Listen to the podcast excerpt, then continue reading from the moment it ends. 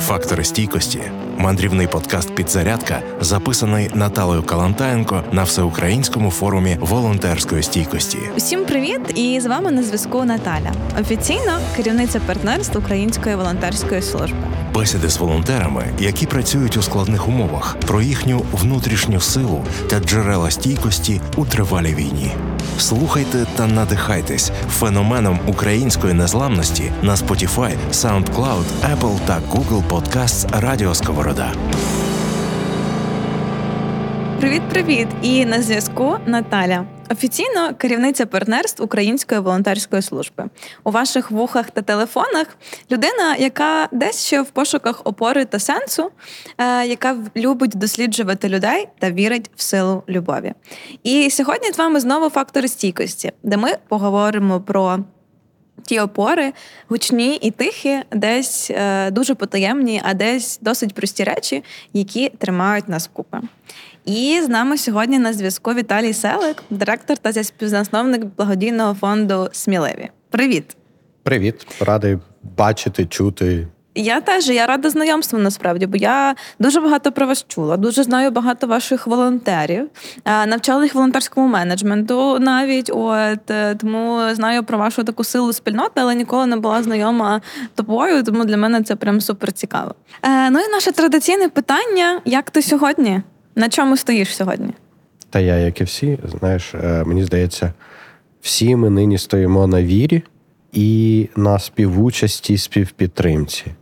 Це все, що нас тримає, відчуття того, що ти не один. Є люди, які з тобою, і є люди, для яких ти. Клас, а що ну, це такі дуже красиві слова, насправді з глибокими сенсами. І що для тебе ця співучасть? Про що це? Ну тобто, мовно кажучи, та у вас е, це класно проявляється на толоках, та тобто, коли ви всі разом це прям супер намацально. Але коли, наприклад, толок немає, та і і ця віра пропадає. Про що це тоді співучасть? Та ні, ну це ж не тільки про толоки, які угу. як виїзди, де ми займаємось, це, це, знаєш, як робимо, приклад робимо якусь діяльність допомоги. Це постійна співучасть е, з якимись іншими людьми в проєкті всередині, де ми вигадуємо ще якісь інші проекти, uh-huh. думаємо, чим вони можуть і мають бути цінні в цей час, чим ми можемо зараз бути корисними і допомогти, як ми можемо задіяти інших людей, як ми можемо підтримати інших людей. Так і це робота поза організацією, коли у тебе є якісь інші волонтери, які займаються іншою діяльністю, ти їх підтримуєш.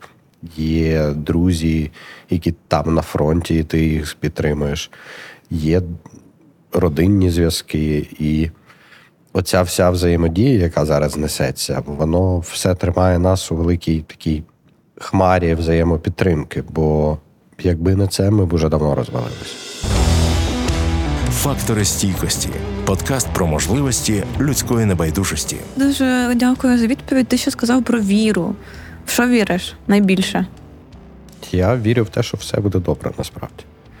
Тобто, це і віра і в те, що ми переможемо, і віра в те, що ми зможемо пронести оцю єдність, яка у нас сформувалася в перші дні війни. Це те, насправді, чого нам не вистачало 31 рік незалежності. Mm-hmm. І нам вдалося це зробити. Ми побачили, що коли ми разом це робимо, угу. коли ми разом ми більш успішніші, коли ми разом ми привабливіші туди на захід до наших партнерів, бо до цього ми виглядали як якийсь такий розгул, розбрат. Е- і такий незрозумілий якийсь табір, який взаємовоює, народ воює з владою корупціонером, е, захід воює зі Сходом, ну, воює, мабуть, зараз недоречне слово, але принаймні сперечається і немає такої якоїсь загальної позиції.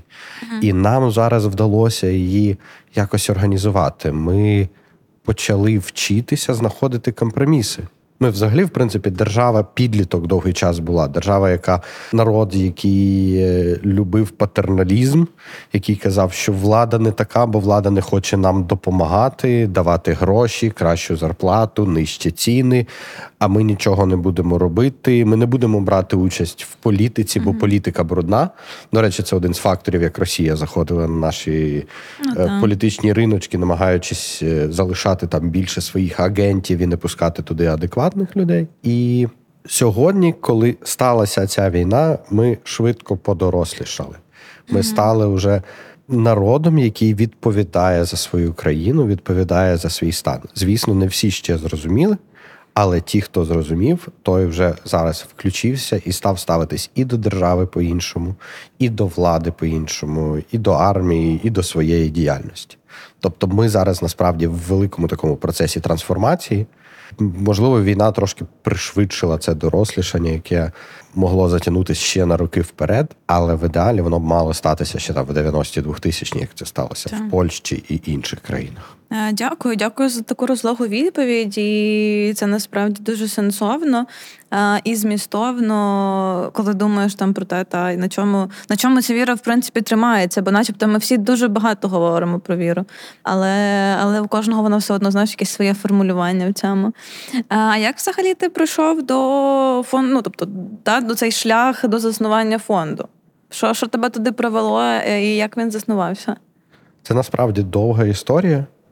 І в моїй особистій біографії це фонд це просто та річ і та організація, яка об'єднала всі мої попередні досвіди, знайомства, репутацію, банально навіть резюме, там мої досвіди роботи в журналістиці, в громадській діяльності, в благодійних фондах, мої досвіди роботи в громадських організаціях. Раніше я, наприклад, був довгий час активним членом молодіжної організації Фрі, навіть був в керівництві цієї організації, тому є розуміння, як працювати е, з групами волонтерів, як об'єднувати їх. Але важливо, і, мабуть, це найважливіша історія це те, що люди, які навколо організували оцей наш спільний фонд, починаючи від співзасновниці Альони Крицук, яку я знаю там ще з 2009 року з тієї ж Фрі. Uh-huh десь потім наші шляхи розійшлись, але війна їх об'єднала. В принципі, війна якась така дивна історія, яка допомогла знайти і повернути в життя людей, з яким яких ти ніколи не знав, або з якими вже втратив зв'язки. І з іншого боку, вона допомогла втратити тих людей, які угу. не те, що були сильно достойні. Вона проявила людей. Ті люди, на яких ти ніколи не сподівався, що вони зможуть правильно зреагуватися в ці кризові моменти, вони на, велик, на великий подив зреагували і показали свою ефективність. Були люди, які були ефективні до того і ще більш ефективніші тепер. А були люди, у яких була офігенна обгортка раніше, і вони просто зникли. І, можливо, через те, що з'явилося багато інших хороших людей в оці всі часи а ті люди просто зникли, я навіть не знаю, хто це. Вони просто забулись, витерлись uh-huh, з пам'яті.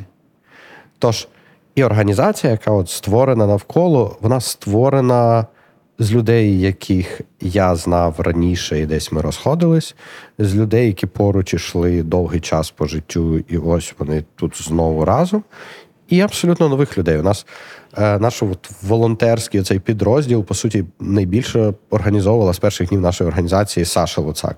Е, це випускниця Української академії лідерства, їй 20, і вона класно заменеджерила цю всю історію. Є якісь волонтери, які долучалися як координатори. В якийсь момент ми стали вже фондом, нам вдалося взяти перший грант, ми змогли виплачувати там перші зарплати людям. І для когось е, це стало черговою роботою.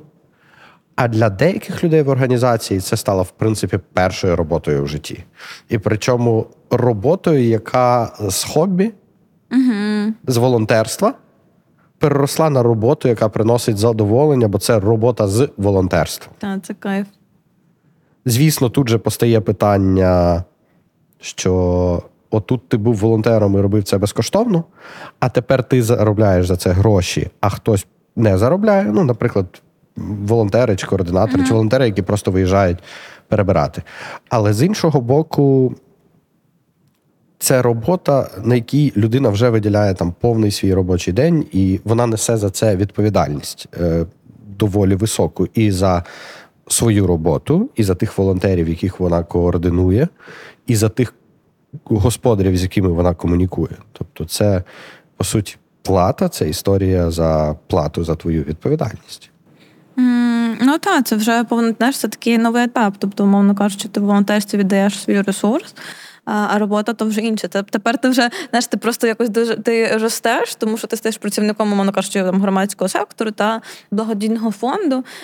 І тут така історія, коли тебе має це переключитися. Я просто теж я прийшла там стажисткою, волонтеркою в УВС, та і, і тут воно так оп, і має типу переключитися, що ага, окей, тепер е, тепер я працюю вже тут. І це прикольна думка, насправді. Але я скажу, що переключаються не всі, угу. і у нас є там достатня кількість, якщо не більша кількість нашого вже робочого офісного колективу, які у вихідні дні знову ж таки їздять до нас, волонтерять чи допомагають волонтерять в інші фонди. Мало не щотижня хтось з офісу відпрошується відвести корч на схід. І я знаю, що вони там справді важливо це роблять. Причому ми навіть частково допомагаємо іншим фондам, бо у нас в фонді працює, е, наприклад, Михайло Опекан. Він у нас працює проєктовим менеджером, uh-huh. але сам є співзасновником фонду Musician Defense Foundation. Uh-huh. Це фонд, який допомагає е, артистам, музикантам, акторам, які зараз перебувають на війні. Тобто вони цільово, знаєте, та, та, бо є фонди, які допомагають виключно там певним бригадам, ротам чи ще чомусь. а Є фонди, які допомагають певним профспілкам. От uh-huh. Це про них. І тому, коли він приходить, каже, нам треба. Е, там відвести якусь е, гуманітарну допомогу для наших хлопців, чи можу я попросити два вихідних дні? І я розумію, що це по суті часткова підтримка нашого фонду до іншого фонду. Окей, цікава, цікава стратегія. Е, навіть не задумувалась про таку. Дякую. Фактори стійкості на радіо Сковорода. А звідки взялась назва сміливі? Що, е, ну, тобто, чи знаєш, бо є тут є два варіанти. Або це був такий, типу, просто щелчок, да, там от так захотілось, або це був якийсь там брейншторм, вкладення якогось сенсу, і хочеться дізнатися, що за тим стоїть. Це була історія е, від початку. Ми коли засновувались, ми е, відразу, як люди, які давно вже в громадській сфері, почали думати про якісь цікаві назви для себе. Перебирали там якісь перші назви були рембригади. Е, рембусик, бо думали, що у нас буде бус, в якому будуть інструменти, їздити волонтери, щось ремонтувати. Тому рембусик. Бо ми думали, що назва має бути якоюсь простою. Але все не могли вигадати якоїсь фінальної фінальної назви. І десь в якийсь момент е, вирішили, що у нас поки що для початку просто є гасло, сміливість відновлювати. Угу. І це гасло, а назву вигадаємо потім. Потім ми перебрали всіх можливих тваринок, там, знаєте, бобри, синички, які займаються відбудовою. Ну, знаєте, як ці. Е, Блін, ну бобри, які займаються відбудовою, це цікаво. Ну, ти ж в яке село не заїдеш, там е, цей будівельний магазин, обов'язково бобер, який несе дошку. Чи ну, так, бобер так. з молотком. Потім ми перебрали е, всі слова, всі можливі слова, які пов'язані з відбудовою: надбудова, перебудова, новобудова, от все, що тільки онова, а все, що пов'язане з оновленням, онова, віднова, щось таке крутили, крутили. А потім, уже в якийсь момент, поки ми вигадували собі бренд, через те, що у нас перші футболки на них було написано Сміливість відновлювати, наших волонтерів вже почали називати сміливі. Ну, ці це оці сміливі приїхали. uh Сміливі приїхали допомагати. І ми вирішили просто вже не думати далі про це, а зупинитися просто на найпростішому, що ми волонтери, сміливі, сміливі робити що? Відновлювати, сміливі відновлювати. А потім, вже коли десь через півроку ми подумали про те, що пора переростати з волонтерської ініціативи на фонд, то для фонду ми вирішили скоротити цю назву просто до сміливі. І бо це такий виходить у нас модальний бренд, угу. У якого ми можемо проекти називати далі зі словом сміливі. Сміливі школи, сміливі велосипеди, сміливі да, розгалуження. сміливі скаути тощо. І це пішло. Тобто тепер у нас вже є практика використання логотипу всередині організації. Клас. А що робите ще крім віднови? Ну, власне, ну, станом на зараз. Власне, у нас е, волонтерська спільнота найбільше займається це розбір завалів, дрібні uh-huh. ремонти. Сам фонд, уже як професійний фонд, е, займається крупнішими проєктами. На кшталт е, відновлення шкіл цього року. Ми відновили uh-huh. 12 шкіл в Київській, Харківській. Чернігівській областях. З них одна школа Мазанка. Потім відновили три дитячих садочки за цей рік. Е, потім у нас є ще проект по відновленню велосипедів. Вони гуманітаркою приходять е, з Нідерландів, але uh-huh. це старі вживані велосипеди. Тут ми організували е, соціальну веломайстерню спільно з нашими партнерами з U-Cycle і ще там uh-huh. іншими організаціями. Ми їх тут ремонтуємо і передаємо волонтерам та на деокуповані території. І ще у нас цього року був великий проєкт Сміливі скаути. Е, ми, по суті, документували з одного боку злочини війни, а з іншого боку, записали історії людей для подальшого фандрейзингу. Це була умовна машина, в якій їде інженер-будівельник, який записує вартість і перелік робіт, які треба зробити, щоб відновити приватний будинок, uh і журналіст, яка записує історію. Про цю людину з фотографіями. Далі це все упаковується в кейс, розміщується на сайті підмога.gov.ua, і Далі різні донори, донатори можуть обирати собі історії на відновлення в залежності від свого ресурсу, uh-huh. бажання потреб. Тобто ми такі різнопрофільні, і зараз ми плануємо вже наступний рік, крім цих проєктів, які я згадав. Ми хочемо ще запустити великий всеукраїнський проєкт Агенти відновлення. Це мережа проєктових координаторів на місцях в областях, які будуть допомагати зв'язувати донорів, влади, громади, активістів для того, щоб пришвидшити відновлення в регіонах. По суті, це масштабування історії нашого фонду. Mm-hmm. В регіональній історії знову ж таки це історія про взаємодію з волонтерами, місцевими mm-hmm. тощо. І найважливіша історія, яку ми хочемо ще зробити, це історія про об'єднання і взаємодію. Е, ми хочемо заснувати асоціацію, спільноту відбудовчих ініціатив. Так, це класно. Е, Бо за останніх півтора роки таких ініціатив з'явилося вже, може, там зо три десятки, а може і більше. Це тільки ті, що видимі.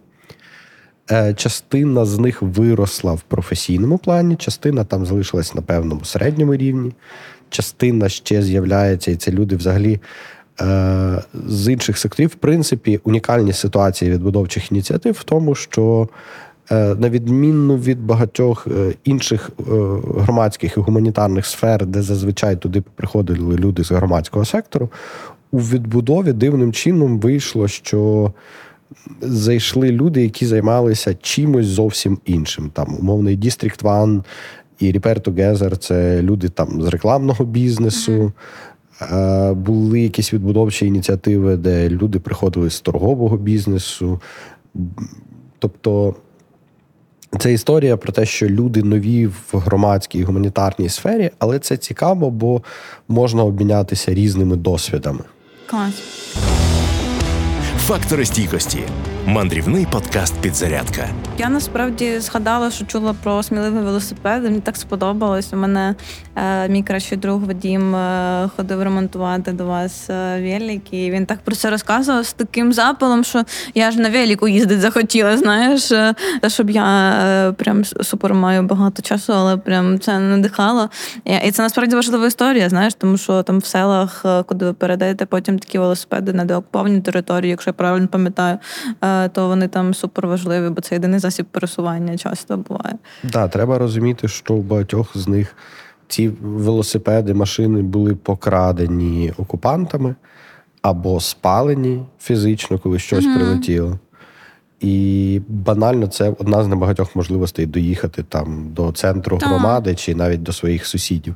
У нас одна із перших наших доставок на деокуповані території це був е, в Лиман. Е, був запит від місцевої міської ради, яка запитувала велосипеди на місцевих жительок, які там є волонтерками вуличними. Це найнижча частина такого, верніше, найнижчий рівень е, самоврядування. Вуличні це як в якихось містах є квартальні, тобто жінки, які відповідають та. за частину вулиці. І, Але їхня робота є дуже важливою, бо вони довозять, наприклад, е, перевіряють ситуацію з бабусями, які щось потрібно, і довозять там гуманітарку. Ми чули історію, що поки ми не привезли наші велосипеди, вони у сусідів позичали їхні велосипеди, відплачували їм, наприклад, там е, пів кілограма гречки. Чи ще якісь там продукти. Тобто, це, по суті, була навіть не позичка, а оренда.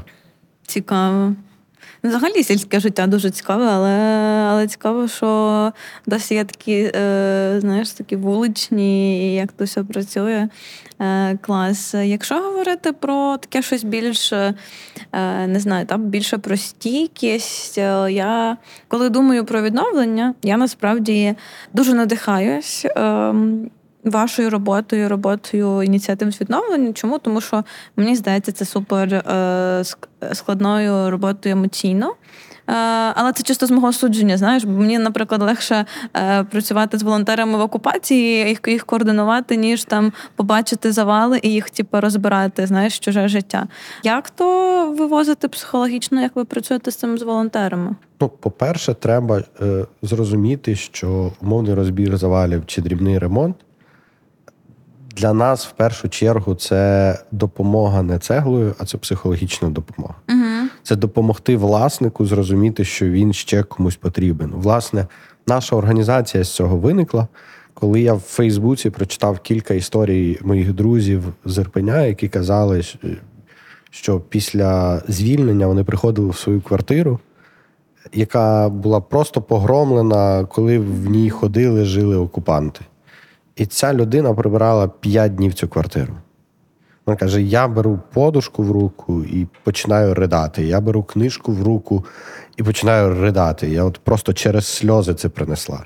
І я зрозумів цей час, що людям потрібна допомога, ну банально допомогти оце все прибирати. Вона може стояти поруч, казати, що куди переносити. Але от в цьому має бути якась така допомога. І оця підтримка дуже насправді додає. У нас була історія про одного заможного бізнесмена, якому ми теж допомагали розбирати завали. У нього був е, двоповерховий будинок там на 300 квадратів, два мерседеси в гаражі. Це все правда було спалене. У нього були опущені руки, бо на все це він заробляв 30 років свого життя дорослого. Mm-hmm. І все. Ну, от життя стоїть перед тобою спалене, і все. В раз mm-hmm. приїжджає 15 чи 20 волонтерів, які допомагають йому розібрати завали, зачистити mm-hmm. це все. І через тиждень він нам передзвонює і каже: Ребята, дякую дуже вам. Е, ми, я і наша родина, ми типу подумали, що пора відновлюватись. Я вже знайшов там телефони друзів, подзвонив, позичив, я вже починаю перекривати дах. Клас. І ти розумієш, що у нього відкрився новий подих. Угу, психологічний Але заряд тут такий. ми повертаємося до волонтерів, які чують постійно ці історії, де а. людина йде з бабусею, а бабуся каже: ось тут у мене росли троянди, їх танк потоптав. Ось сюди, отут була моя кімната, сюди прилетіло з цього танка.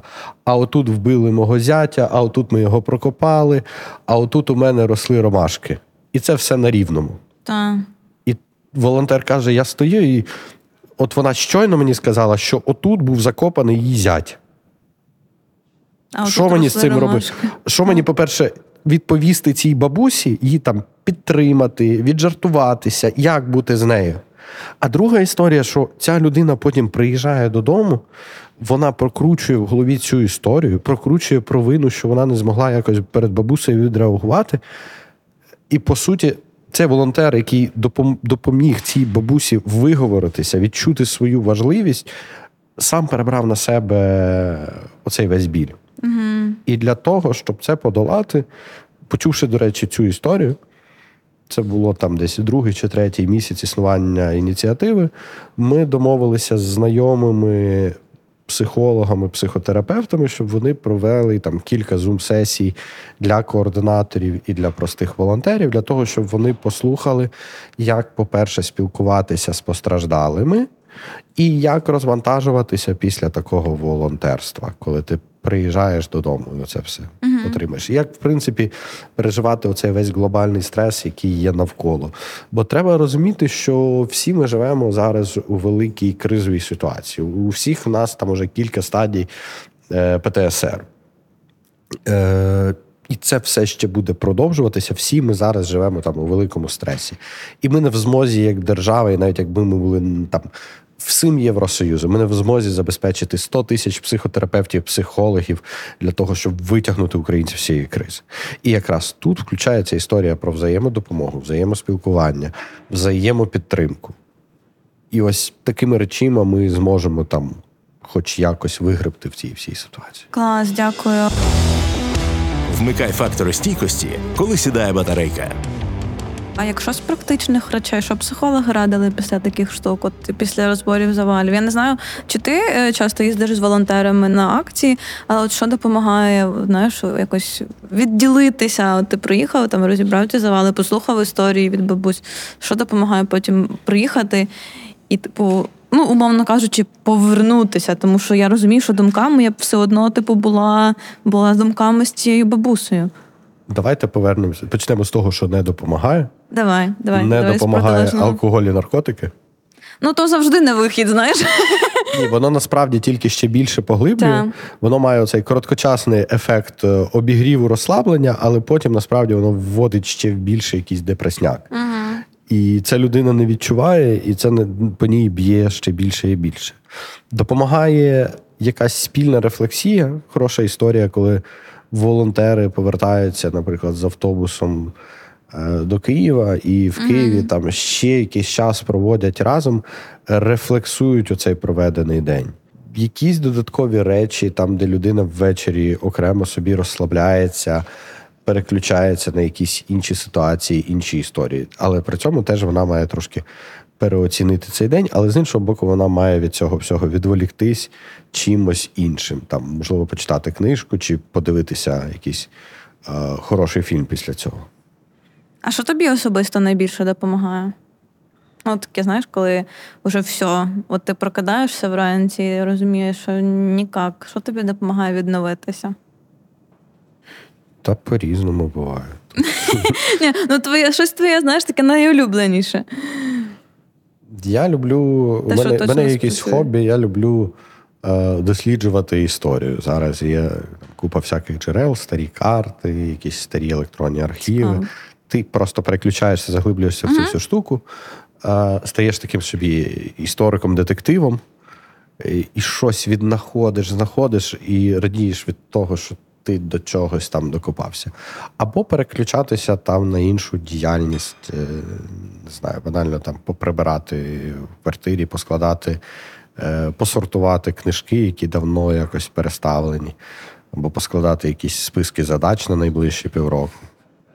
Ну і найбанальніша історія подзвонитися, зв'язатися з якимись друзями, яких ти зовсім давно не бачив, зустрітися на каву і поговорити за життя.